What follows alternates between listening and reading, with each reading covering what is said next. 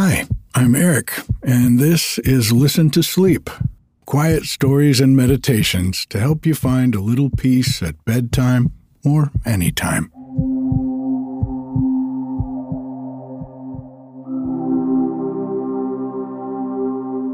Well, it snowed this week on the mountain. A lot. We got a once in a decade snowstorm that dropped almost 10 inches of the biggest snowflakes I've ever seen in my life. And it looks like we have another snowstorm on the way this week. Of course, Bodie and I have been going out for lots of walks in the snow. And of course, I made a little video of one of them, like I do. If you want to join us on a walk, you can do that on our Instagram, TikTok, and YouTube. There are links in the show notes. Luckily, we're all hunkered down with a full fridge and lots of firewood. So being snowed in, it's not a problem. And I have a lot of work to do for Awaken Your Myth, the course and community that I'm going to be launching in the spring to give you the skills and support to live closer to your dreams by approaching life as a hero's journey. The extra level of isolation the snow brings has helped me focus a lot, and the creativity just feels like it's flowing these days. I'm so grateful. I am also grateful for the folks who supported the podcast this week by joining Listen to Sleep Plus. Thank you, Jenny, Jennifer, Helen, Joanna, and Michaela for supporting Listen to Sleep by subscribing to the ad free version of the podcast. Your support is what allows me to be your bedtime storyteller and meditation guide. And I am thrilled to announce a major upgrade to Listen to Sleep Plus. The service has been completely redesigned with new features and an even lower price. For just $4.99 a month or $49.99 a year, you can access every episode without any ads and get it a day earlier. As a subscriber, you'll also receive an extra subscriber only episode every week. All the episodes are now organized into their own shows so, whether you're in the mood for a story or an entire night of stories, you can simply open the story feed and find all of them in one place. The audiobooks, meditations, nature sounds, and sleepy shorts for kids are now arranged in their own feeds too, making it super easy to listen to audiobooks from start to finish without having to hunt through a cluttered feed for the next chapter. I was never very happy with the way that was set up, but we didn't have any other options before. You can click the link in the show notes to upgrade to Listen to Sleep Plus now to enjoy the ad free episodes, subscriber only content, and easy navigation of your favorite stories and meditations. It's so easy to sign up, and you'll be listening in minutes. Thank you again for your continued support and sweet dreams. This week's story is an old Danish fairy tale by Hans Christian Andersen.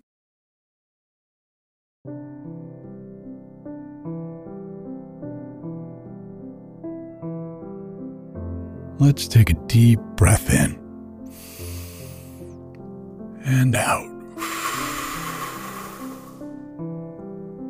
Just letting go of the day feeling the weight of gravity pulling you deep down into the mattress. And another deep breath in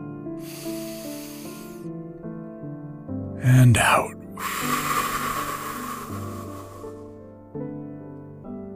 Nothing to do, nowhere to go, no one to be.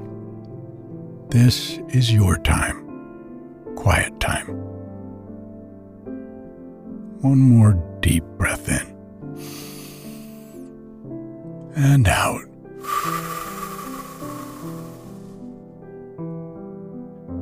If you get tired while I'm reading to you, that's okay. Just let yourself drift off. Golden Treasure. The drummer's wife went into the church.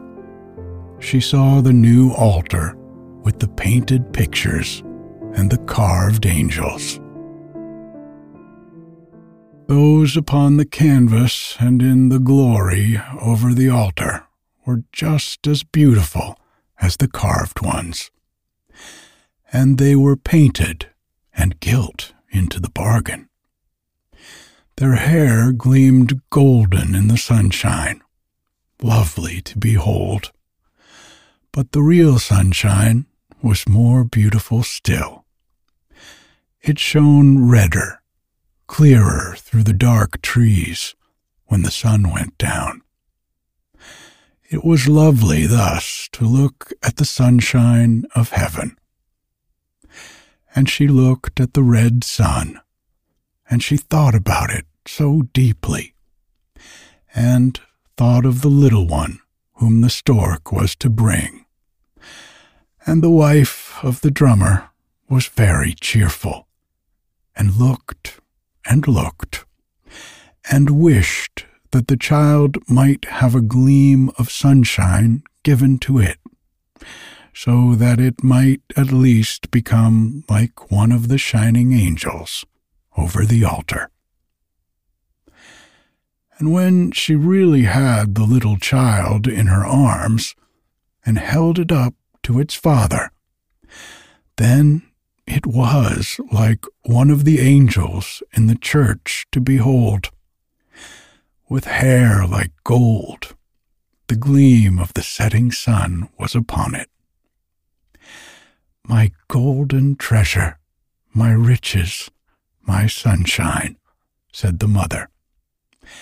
And she kissed the shining locks, and it sounded like music and song in the room of the drummer. And there was joy and life and movement. The drummer beat a roll, a roll of joy. And the drum said, the fire drum that was beaten when there was a fire in the town. Red hair. The little fellow has red hair. Believe the drum, and not what your mother says. Rub a dub, rub a dub. And the town repeated what the fire drum had said. The boy was taken to church. The boy was christened. There was nothing much to be said about his name. He was called Peter. The whole town, and the drum too, called him Peter, the drummer's boy, with the red hair. But his mother kissed his red hair and called him her golden treasure. In the hollow, way in the clayey bank, many had scratched their names as a remembrance. Celebrity is always something, said the drummer. And so he scratched his own name there, and his little son's name likewise. And the swallows came. They had on their long journey seen more durable characters engraven on rocks and on the walls of temples in Hindustan mighty deeds of great kings, immortal names, so old that no one now could read or speak them. Remarkable celebrity. In the clayey banks, the martins built their nest. They bored holes in the deep declivity, and the splashing rain and the thin mist came and crumbled and washed the names away, and the drummer's name also, and that of his little son. Peter's name will last a full year and a half longer, said the father. Fool, thought the fire drum, but it only said, Dub, dub, dub, rub dub. He was a boy full of life and gladness, this drummer's son with the red hair. He had a lovely voice. He could sing, and he sang like a bird in the woodland. There was melody, and yet no melody. He must become a chorister boy, said his mother. He shall sing in the church and stand among the beautiful gilded angels who are like him. Fiery cat, said some of the witty ones of the town. The drum heard that from the neighbors' wives. Don't go home, Peter, cried the street boys. If you sleep in the garret, there'll be a fire in the house, and the fire drum will have to be beaten. Look out for the drumsticks, replied Peter and small as he was, he ran up boldly and gave the foremost such a punch in the body with his fist that the fellow lost his legs and tumbled over, and the others took their legs off with themselves very rapidly. The town musician was very genteel and fine, he was the son of the royal plate washer. He was very fond of Peter, and would sometimes take him to his home, and he gave him a violin, and taught him to play it. It seemed as if the whole art lay in the boy's fingers, and he wanted to be more than a drummer he wanted to become musician to the town. I'll be a soldier, said Peter, for he was still quite a little lad, and it seemed to him the finest thing in the world to carry a gun and to be able to march one, two, one, two, and to wear a uniform and a sword. Ah, you learn to long for the drum skin, drum dum dum, said the drum. Yes, if he could only march his way up to be a general, observed his father. But before he can do that, there must be a war. Heaven forbid, said his mother. We have nothing to lose, remarked the father. Yes, we have my boy, she retorted. But suppose he came back a general, said the father. Without arms and legs, cried the mother. No, I would rather keep my golden treasure with me. Drum dum dum the fire drum and all the other drums were beating, for war had come. The soldiers all set out, and the son of the drummer followed them. Redhead, golden treasure. The mother wept. The father in fancy saw him famous the town musician was of opinion that he ought not go to war, but should stay at home and learn music. Redhead, said the soldiers, and little Peter laughed. But when one of them sometimes said to another, Foxy, he would bite his teeth together and look another way into the wide world. He did not care for the nickname. The boy was active, pleasant of speech, and good humored. That is the best canteen, said his old comrades. And many a night he had to sleep under the open sky, wet through with the driving rain or the falling mist. But his good humor never forsook him. The drumsticks sounded rub a dub, all up, all up. Yes, he was certainly born to be a drummer. The day of battle dawned. The sun had not yet risen, but the morning was come. The air was cold. The battle was hot.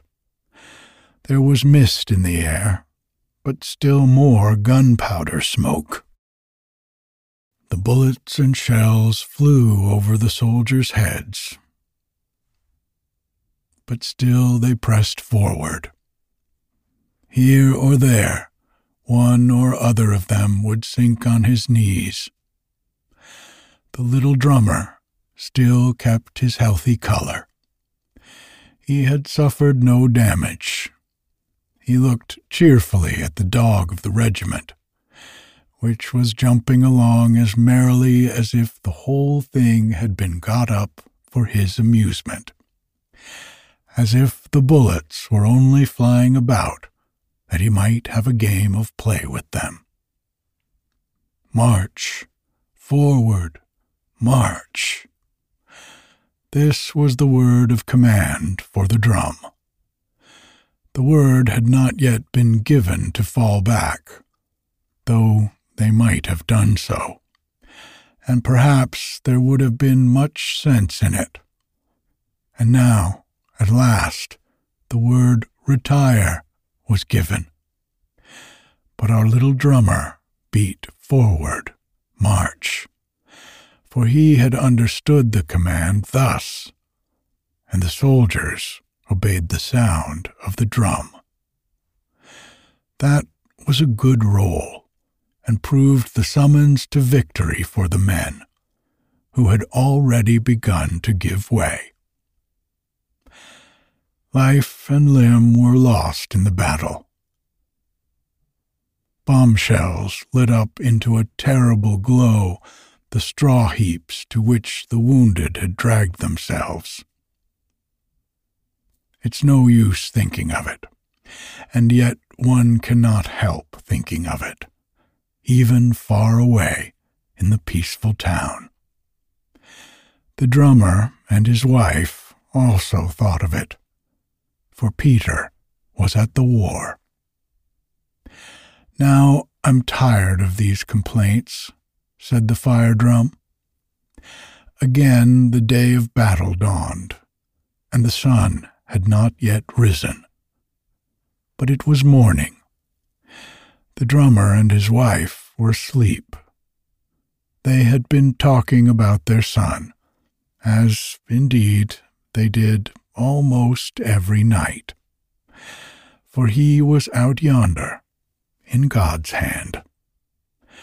And the father dreamt that the war was over, that the soldiers had returned home, and that Peter wore a silver cross on his breast.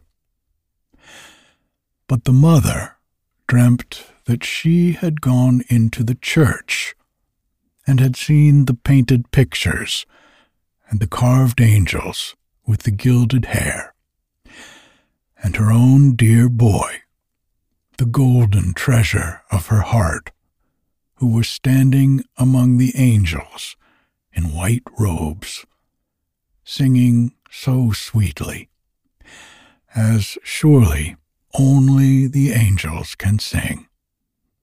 And that he had soared up with them into the sunshine and nodded so kindly at his mother. My golden treasure, she cried out, and she awoke. Now the good God has taken him to himself. She folded her hands and hid her face in the cotton curtains of the bed and wept. Where does he rest now? Among the many in the big grave that they have dug for the dead? Perhaps he's in the water, in the marsh. And the Lord's Prayer went inaudibly over her lips.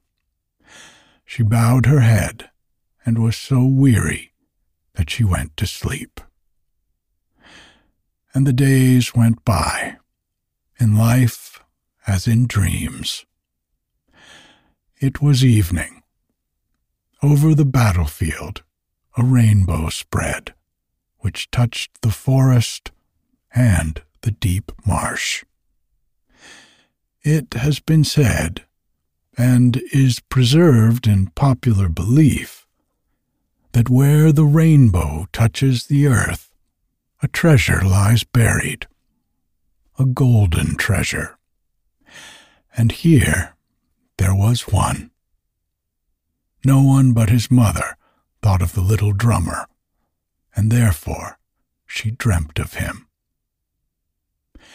And the days went by, in life as in dreams. Not a hair of his head had been hurt, not a golden hair. Drum a rum, drum a rum, there he is. The drum might have said, and his mother might have sung, if she had seen or dreamt it. With hurrah and song, adorned with green wreaths of victory, they came home, as the war was at an end, and peace had been signed. The dog of the regiment sprang on in front with large bounds, and made the way three times as long for himself as it really was. And days and weeks went by, and Peter came into his parents' room. He looked like a wild man, and his eyes were bright, and his face beamed like sunshine. And his mother held him in her arms. She kissed his lips, his forehead, and his red hair. She had her boy back again. He had not a silver cross on his breast, as his father had dreamt, but he had sound limbs, a thing the mother had not dreamt. And what a rejoicing was there! They laughed and they wept, and Peter embraced the old fire drum. There stands the old skeleton still, he said, and the father beat a roll upon it. One would think that a great fire had broken out here, said the fire drum. Bright day, fire in the heart, golden treasure. Scrat, scrat, scrat. And what then? What then? asked the town musician. Peter's far outgrowing the drum, he said. Peter will be greater than I and yet he was the son of a royal plate washer. But all that he had learned in half a lifetime, Peter learned in half a year. There was something so merry about him, something so truly kind hearted. His eyes gleamed, and his hair gleamed too. There was no denying that. He ought to have his hair dyed, said the neighbor's wife. That answered capitally with the policeman's daughter, and she got a husband. But her hair turned as green as duckweed and was always having to be colored up. She knows how to manage for herself, said the neighbors, and so can Peter. He comes to the most genteel houses, even the burgomaster's, where he gives Miss Charlotte pianoforte lessons. He could play. He could play, fresh out of his heart, the most charming pieces that had never been put on music paper. He played in the bright nights, and in the dark nights, too. The neighbors declared it was unbearable, and the fire drum was of the same opinion. He played until his thoughts soared up and burst forth in great plans for the future. To be famous. And Burgomaster's Charlotte sat at the piano. Her delicate fingers danced over the keys and made them ring into Peter's heart. It seemed too much for him to bear, and this happened not once, but many times. And at last, one day, he seized the delicate fingers and the gentle hand and kissed it, and looked into her great brown eyes. Heaven knows what he said, but we may be allowed to guess at it. Charlotte blushed to guess at it. She reddened from brow to neck, and answered not a single word. And then strangers came into the room, and one of them was the state councillor's son. He had a lofty forehead, and carried it so high that it seemed to go back into his neck. And Peter sat by her a long time, and she looked at him with gentle eyes. At home that evening, he spoke of travel in the wide world, and of the golden treasure that lay hidden for him in his violin. To be famous. Tummy lum, tummy lum, tummy lum, said the fire drum. Peter has gone clear out of his wits. I think there must be a fire in the house. Next day, the mother went to market. Shall I tell you news, Peter? she asked when she came home. A capital piece of news. Burgomaster's Charlotte has engaged herself to the state councillor's son. The betrothal took place yesterday evening. No, cried Peter, and he sprang up from his chair. But his mother persisted in saying yes. She had heard it from the baker's wife, whose husband had heard it from the burgomaster's own mouth. And Peter became as pale as death and sat down again. Good heaven, what's the matter with you? asked his mother. Nothing, nothing. Just leave me to myself, he answered. But the tears were running down his cheeks. My sweet child, my golden treasure, cried the mother and she wept. But the fire drum sang, not out loud, but inwardly. Charlotte's gone, Charlotte's gone, and now the song is done. But the song was not done. There were many more verses in it. Long verses, the most beautiful verses the golden treasures of a life. She behaves like a mad woman, said the neighbor's wife. All the world is to see the letters she gets from her golden treasure, and to read the words that are written in the papers about his violin playing. And he sends her money, too, and that's very useful to her since she has been a widow. He plays before emperors and kings, said the town musician. I never had that fortune, but he's my pupil, and he does not forget his old master.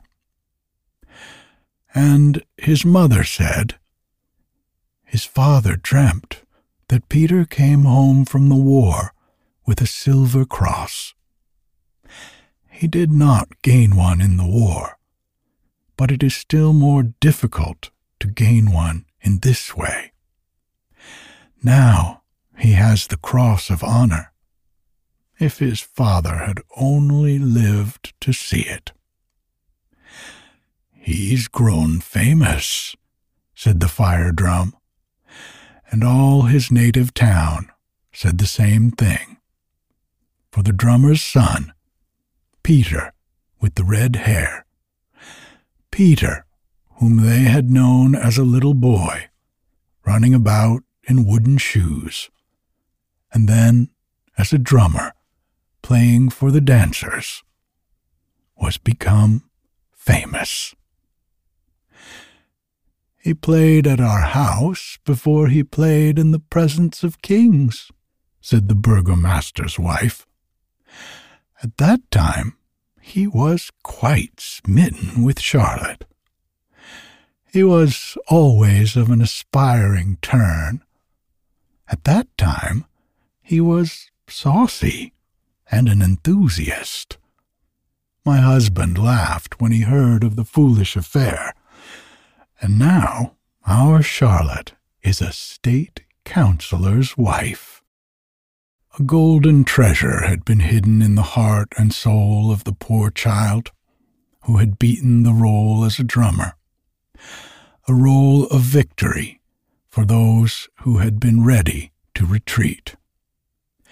There was a golden treasure in his bosom, the power of sound. It burst forth on his violin as if the instrument had been a complete organ as if all the elves of a midsummer night were dancing across the strings. In its sounds were heard the piping of the thrush and the full, clear note of the human voice.